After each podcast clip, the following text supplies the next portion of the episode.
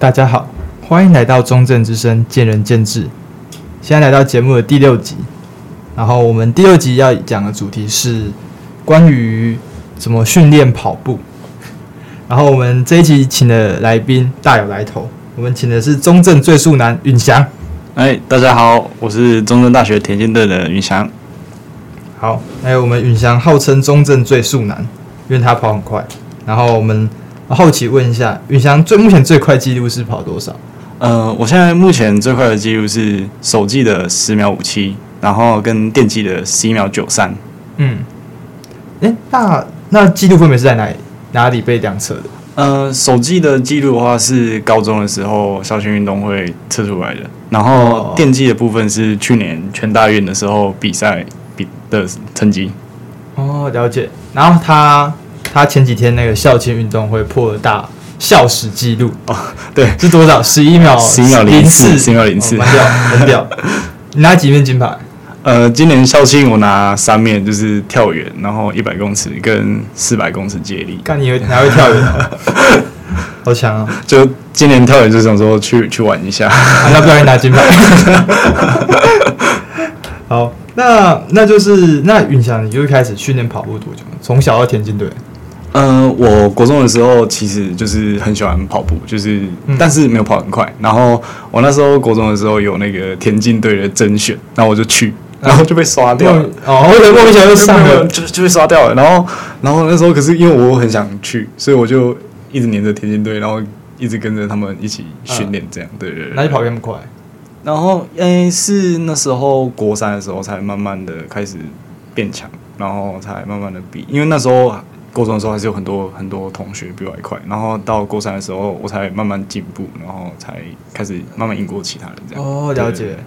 那那你是抓到什么诀窍才变快？呃，其实我从小都就是落地，就是脚落地一直有内内八的问题，就是原本就是练跑步之前，对对对，就是我不太会，就是脚掌怎么怎么施力，其实不太会。然后可是到国三的时候，就是就是跟着田径队一起训练，就慢慢的。抓到动作的要领，然后其实我本身的，嗯、就是那时候教练跟我讲说，就是我本身其实爆发力跟步频是属于比较快的那种，嗯、对，所以当力量出来的时候，成绩就会跟着上去，哦、所以那时候主要成绩上升是这个原因，这样。了解了解。那好，我们开始问主要的问题，就是我们一般人该怎么训开始训练跑步？嗯，训练跑步的话，其实你今天跑步要跑得很快，主要就是两项，就是力量跟技巧。那力量的话，就是很直观，就是你脚的力量嘛。嗯、那如果是技巧的话，就是包括你脚落地的方式，怎么扒地。像我刚刚说的，就是你脚扒地的话，你力量转换，你就可以转换到你的速度上面，那你就会进步。这样，嗯，了解。对对对对。那这训就是关于这两项的训练，我就会分为田径场的训练跟。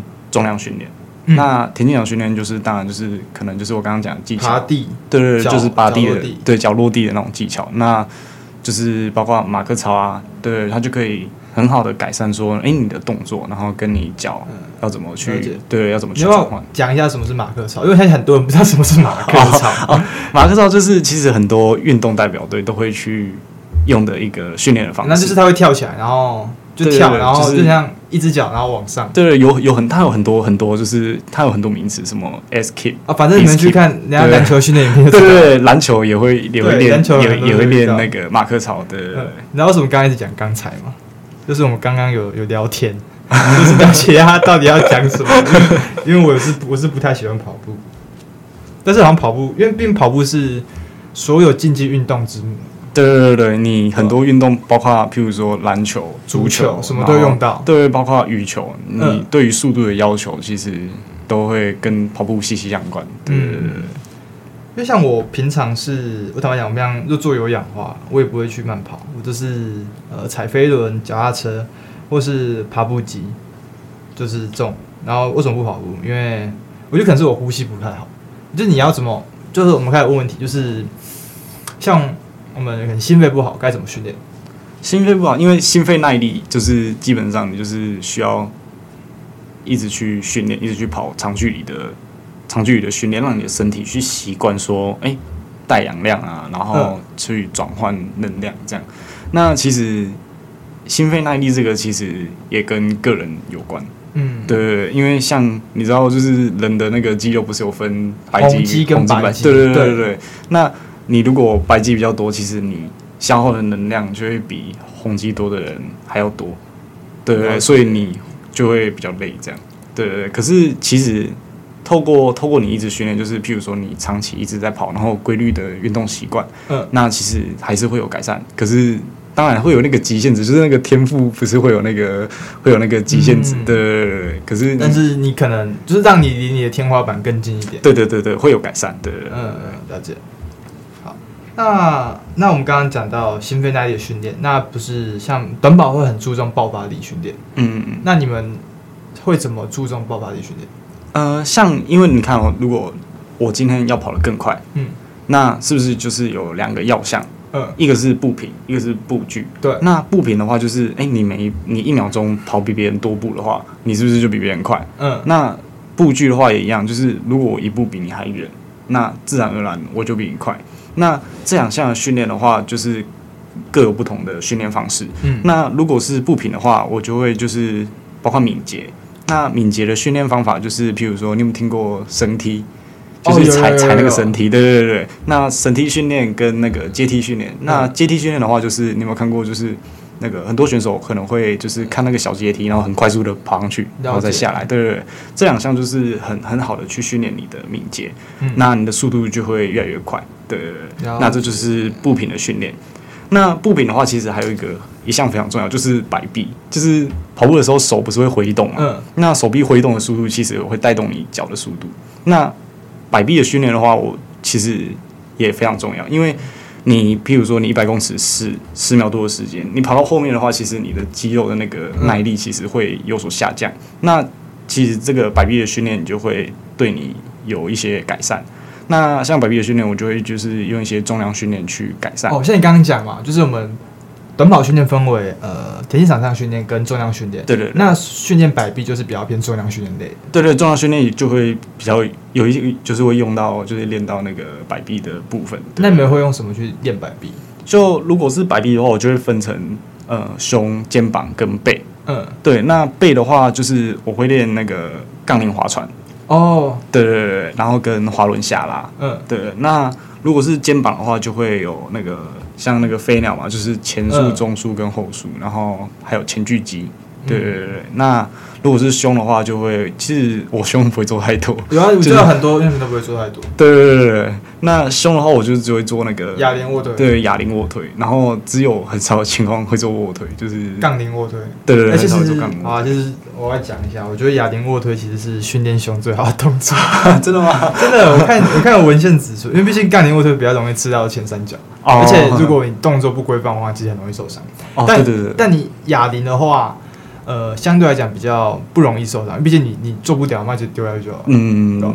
然后同时，因为呃，它角度比较好掌控，你胸比较好发力。然后这是偏题啊，偏题。嗯，对啊。其实我看那个很多那种网络上很多影片，不是有那种做那个杠铃卧推的那种意外啊？那不要，对啊，看起来超可怕的。要要 有护杠。对对对。可是我看学校的健身房没有护杠，对，建工也没有护杠。对。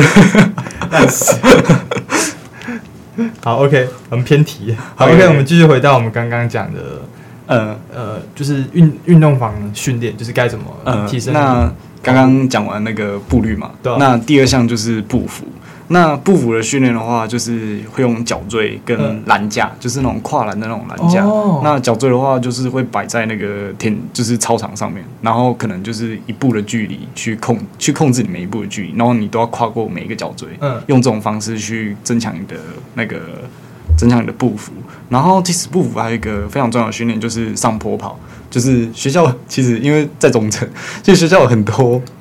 很陡的坡，所以就你就每天从宿舍然后跑到 没有没有没有没有，就是那个田径场周围不是有那个有那个那个类似小山坡嘛？就是我们之前教练都会被我把我们带过去，然后可以说呃今天就三四趟。哎，他们会不会叫你去跑那个？就是就是田径场旁哎体育馆旁边不是有那个图书馆旁边叫什么小径？哦，你说你说那个那个凤凰大道的那个、啊、那个那个，你们今天跑那个？以前以前有跑过，以前有跑过，嗯、对对对，后来比较少，因为离离那个田径场有点远，对对对，好，对对。所以所以你们会比较就是会去训，就是会去跑那个上坡嘛？对对对，对，对。好，OK。那刚刚讲了田径场训练，好，就是我好奇，假设我们今天我们是一个小白，但是我朋友来学，又爱运动，嗯嗯嗯，那我我能不能透过短期的时间把跑步练起来？你觉得有没有办法？我说，因为我下个礼拜或者下个月有一场跑步比赛，嗯嗯，能不能把它练起来？就短时间进步嘛。呃，如果你是一个有运动习惯，嗯，那你肌肉其实有一定的，就是有一定的那个 level。嗯，那你的力量是一定是不会不会太差。那其实这样的话，如果你今天来跟我说，哎、欸，你下个月要比赛啊，那我就可能会先教你说，哎、欸，如何把你的力量正确的用在跑道上，然后用发挥在你的速度。那其实这个就跟我刚刚讲到的马克超，就是他会马克超的抬腿，就是哎、欸，你腿要抬抬得多高，那腿就是后勾，嗯，就是你每一步要往后勾。然后你扒地，你落地的时候脚是怎么下去？嗯，对对对，这些的训练都可以帮助你说，哎，你拥有这么棒的力量，那就可以用用在用在速度上面。哦，就是加强你的神经连接，变更好。对对对对，就是神经传导的部分。哦，了解了解。那那如果是小白，如果是完全完全不会的话，就是要看你的那个身形。那就是肥宅，BMI 超过三十那种。像如果你身形如果是偏肥胖的话。我就会先建议你说，可能需要减重，因为其实你看，像短跑动作那么激烈，就是你一百公尺速那么快，嗯、那它你给予膝盖跟那个脚踝的承受的力道其实很大。嗯、那如果你今天身形肥胖的话，你又是做这个训练，你很容易受伤。所以我就可能会建议说，呃，你可能要先减重，然后再来做短跑的训练，这样。对对对对。啊，会有那种胖子跑很快，你有遇过吗？嗯、呃，胖子跑很快，其实。我有看过那种，就是有点，就是很粗，就是很粗。因为像短跑选手，其实都是那种肌肉型。对对对，可是也有那种粗粗，像那个美国有一个有一个名将 Christian Coleman，他就是他一百七十六公分，然后他他他就是 看起来看起来有点肥肥的，可是他超级快，一百公尺九秒七六。还是有例外，还是有例外的。哦，所以还是还是有例外的。是，嗯，那。那就是我们刚刚讲说跑更快啊，然后像你说你之前跟你聊天，你跟我说你国中是跑长跑的，那你觉得长跑训练跟短跑训练差在哪里？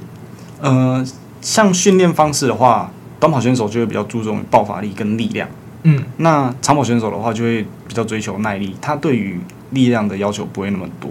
那像因为长跑选手他就是节奏。他很他很一个非常重要的点就是节奏，因为你要在这么长的时间内，你不要掉速。嗯，对他们不会突然加速，也不会突然降速，你要维持那个节奏，然后跟配速是一个他们很重要训练的点。然后他们会比较注重于，他们对步率就可能不会那么注重，他们就是比较注重于步距，嗯，就是步幅，你每一步比别人还远。然后他们就是有一个很很就是很技术性的，就是送髋，就是因为我们跑步的时候，其实髋关节会有点摆动嘛。那你送髋这个技巧就可以让你的每一步比别人还远，然后其实对他们就是就是每一步每一步比较远，其实，在节奏上去的话，你的成绩就会有上升。然后他们对于力量反而不会就是不会这么注重，像你看就是那个长跑选手比较没有在重就比较比较没有在重训。你看那个基普乔格就是跑马拉松，哎，他是跑。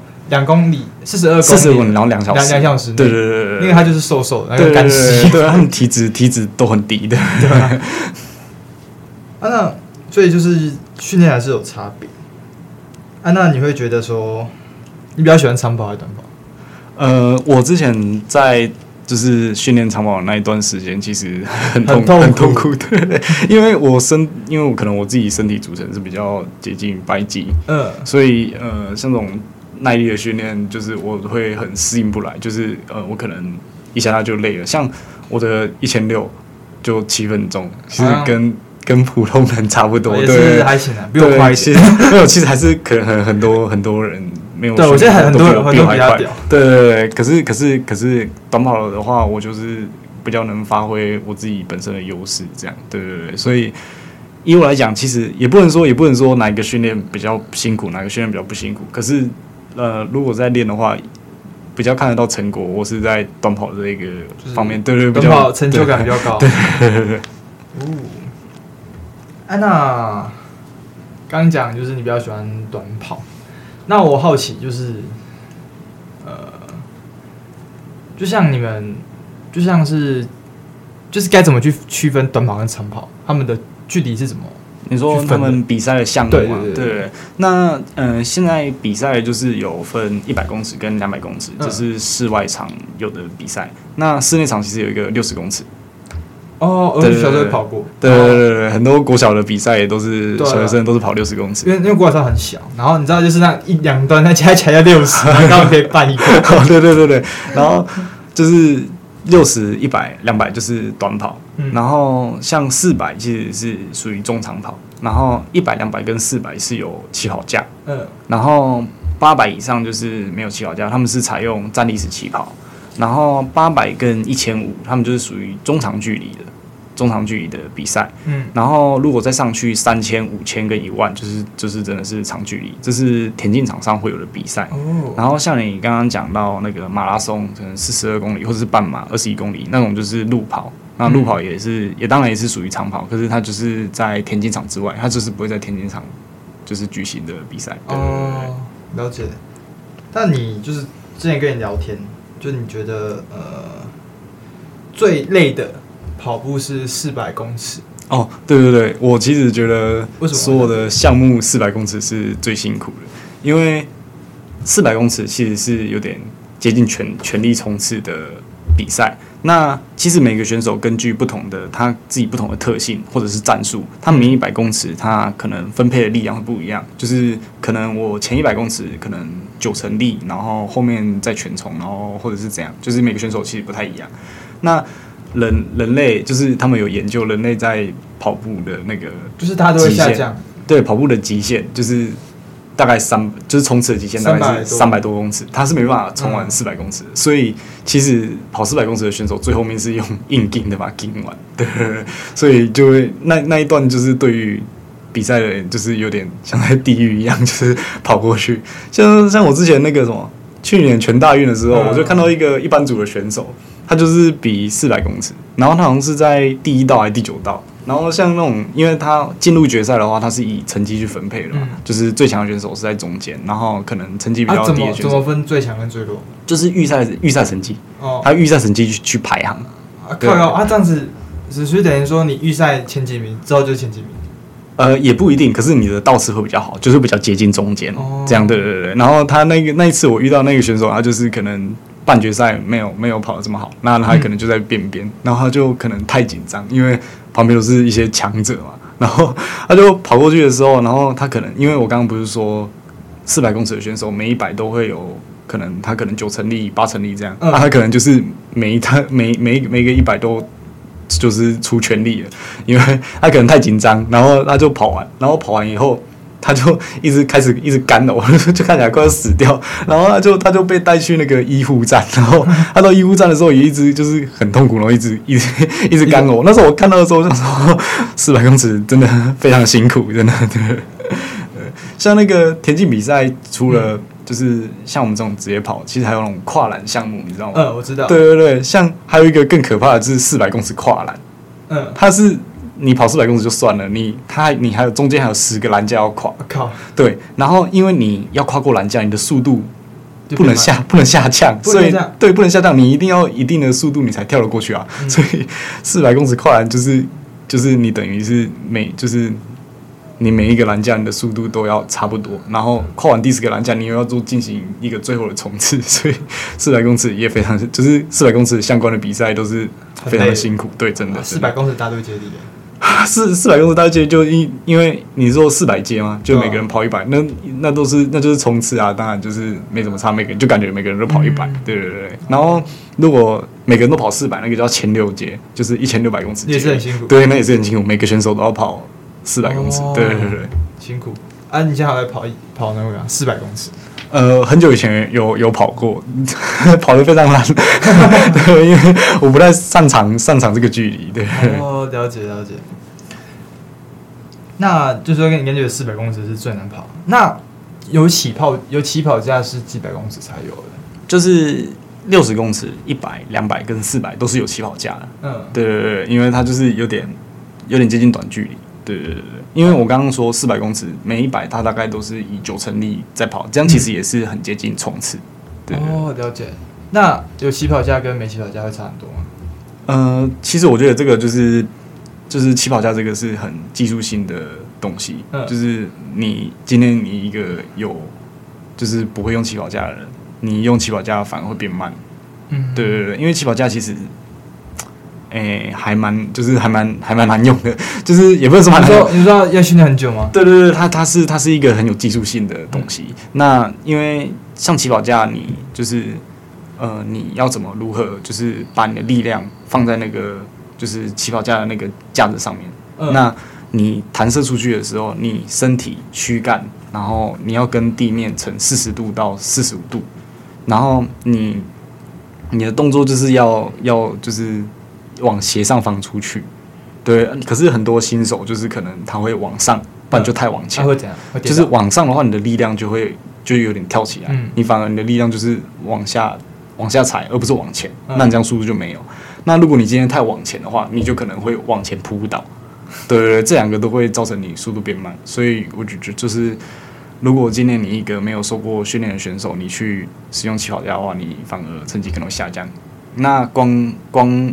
用，如果你是有一个受过训练的，你使用起跑架，当然就是会变快。对，了解了解。哎、就是我以前都不知道，那个起跑架它是有弹力吗？还是要靠自己蹬蹬？哦，那个像那个起起跑架，它就是就是一个一个架子，它就是一个架子。对，它就是有点像有点像就是你推推着墙，然后推墙推出去这样。哦、对对对。然后它是它它只是斜上，然后你用两只脚嗯去扶扶着撑着，然后有点像弹射出去一样这样。跳出去这样，对，哦，所以它不是，因为我一直以为我没有用过啊，我一直以为它是那个，它是一个弹簧，弹簧是不是？因为我看很像在弹起来一样，那是那是那是他们力力量很大，很大，因为他们是直接弹出去。因为有研究显示，就是说他们那些短跑选手，就是用起跑架，就是蹬出去的那个瞬间，他已经到最高速度的三十帕了。哦，对对对，了解了解。那就是关于鞋子的选择，你会怎么选鞋子？哦，像因为像我是选手嘛，嗯、那我当然就是会使用就是钉鞋。嗯，对对对。那像一般就是没有在比赛的，没有在比赛的人，如果他选择一个跑步的鞋子，像我如果是在暖身或者是平常训练的时候，嗯、我也会用一般的，就是一般的运动鞋来进行加速跑的训练。嗯、那其实市面上很多买得到那种运动鞋，其实都是。就是我觉得就已经非常够用了，就是可以很好的在使用。哦、对对对对，了解。所以市面上买跑步鞋都够用。对对对对对，因为我觉得跑步对于装备什么的要求，其实相较于其他，对对对，没有那么高。对。那你觉得，就钉鞋跟一般跑鞋跑起来差别很大？哦，其实其实真的差很多。我第一次接触钉鞋是在国中的时候，然后那时候就是。我也没有钉鞋，可是我因为我那时候想加入田径队，没进去嘛。然后我田我同学是田径队，我就跟他借来用。然后那时候其实就觉得，哎、欸，这鞋子怎么鞋底怎么那么硬？就是因为它踩到跑道的感觉跟一般布鞋感觉完全不一样。嗯。那其实它其实施力的方式也其实有点不太一样。像我们我们在跑步的时候，就是我们脚掌落地其实是有点接近，就是脚趾下面那个虎口那块肉，嗯，然后一直到就是边边那边，然后它的钉子排列的。位置也差不多是是那个地方，哦、对对对对，所以你用下去的时候，你就会跟布鞋完全不一样，因为布鞋是整个平面嘛，嗯，它是整个有点有点有那种弹性的那种材质，那它用钉鞋是用硬的，所以它的那个摩擦力什么的会更大，嗯、所以它一下去的时候，你会感觉力量就是有点什么，有点像那种你骑小时候骑脚踏车有没有？它不是可以换挡嘛，嗯，然后如果你换到那个可能就是那个就是抗力抗力比较大的那个，你会觉得哎。欸怎么好像有点难，就是难施力哦，嗯、就有点像那个感觉。可是你给予的回馈的力量就会比较大。哦、大对对对对对，就是钉鞋的功用。的，然后看很多比赛都会禁用钉鞋。哦，对对，因为像是如果是校内的一些，就是可能给予一般人的比赛，他考虑到很多选手没有钉鞋，对，他就可能就会说，哎，那这个这场比赛就只能用运动鞋。可是如果是外面的比赛，其实基本上所有选手都是使用钉鞋的。那那你跑那个学校的运动会，它是可以用钉鞋吗？呃，学校像中正的校庆的话，就是比较特别，就是如果是一百公尺的话，因为他觉得就是选手 如果是参加一百公尺，一定是就是比较比较有兴趣，所以他是一个人的一百个人赛是可以使用钉鞋的。可是如果是团体赛，譬如说那个四百公尺接力或者是大队接力，他就是说不能使用钉鞋，就是要运动鞋这样。对对对对。那像全大运那种比较大型比赛，都是可以使用。对对，都是一定一定会用使用钉鞋。对对对。哦，了解。那你觉得成绩会差很多吗？我觉得其实差蛮多。像如果我有没有穿钉鞋，其实差距，我觉得平均下来啊，差距应该一百公尺来讲的话，应该有零点七秒到零点八秒。嗯，对对对。哇，差很多。对，真的其实差很多。哎、欸，那你觉得像我们最一开始讲，你说你呃手计跟那个是什么？嗯、手计跟电计嘛？你说手动计时跟电子计时，呃，在猜呢？呃，手动计时就是，哎、欸，大家小时候有没有就是学校一定会测一百公尺嘛？嗯，那老师一定就是拿着那个码表，然后这样记，这种就叫手记。嗯、那手记的话，它其实误差蛮大的，因为像如果我今天手机，我拿着码表，我一定是站在那个终点线嘛。嗯，那我在那边，不管是看旗帜挥下去，还是那个枪声，像枪声经过一百尺、一百公尺到我这边听到。就一定有一些时间，嗯，然后我听到以后，我按下去，又有我的反应时间，那这样两个加下去计时就会有误差，嗯，可是电子计时不一样，电子计时是就是发令枪员他拿着那个枪，然后按下去就开始了嘛，嗯，就嘣开始，然后他就会有那个他就会传导到那个选手的起跑架。跟那个电子计时器就同步开始，然后那个选手起跑架它就会开始感应，就是它有那个压抑压力感应。嗯，那你选手两只脚不是跪在那个那个起跑架上面吗？嗯、那如果你只有稍微用力的话，那个压力就会有反应。嗯，然后它就会开始侦测，因为现在国际田联规定说，你起跑反应时间不能低于零点零一。嗯，因为你他们就是研究表明，就是说人类的反应不可能低于零点零一，所以如果你在枪声发后零点零一以内有反应，他就会判定你抢跑。那你抢跑就是直接下去，对对，就直接下去了。对对对对。哎，那一般比赛是像学校是电机还是手机？就是小的比赛。呃，像我们中正当然是用手机。对对对。可是全大运，全大运，因为全大运其实都是各个大学举办。那其实我们学校以前有举办过全大运，所以我们其实是有，我们应该是有电子电子，就是电子。电机电机对电机的设备，可是我们就是没有没有必要大型对对，只有大型比赛的时候会使用，对对对。哦，了解。好，因为我们的时间也差不多了，那我们这一集主要分享就宇翔一些关于呃跑步的训练技巧以及该怎么跑步。那我们下一集将会去分享说，到底跑步到底要做哪些暖身，跟怎么受伤预防，还有他之前跑步的经验，然后。总之有兴趣的话，我们可以下一拜听我们的下集。那我们今天节目就到此为止。那我们谢谢大家，谢谢，谢谢，谢谢，拜拜，拜拜。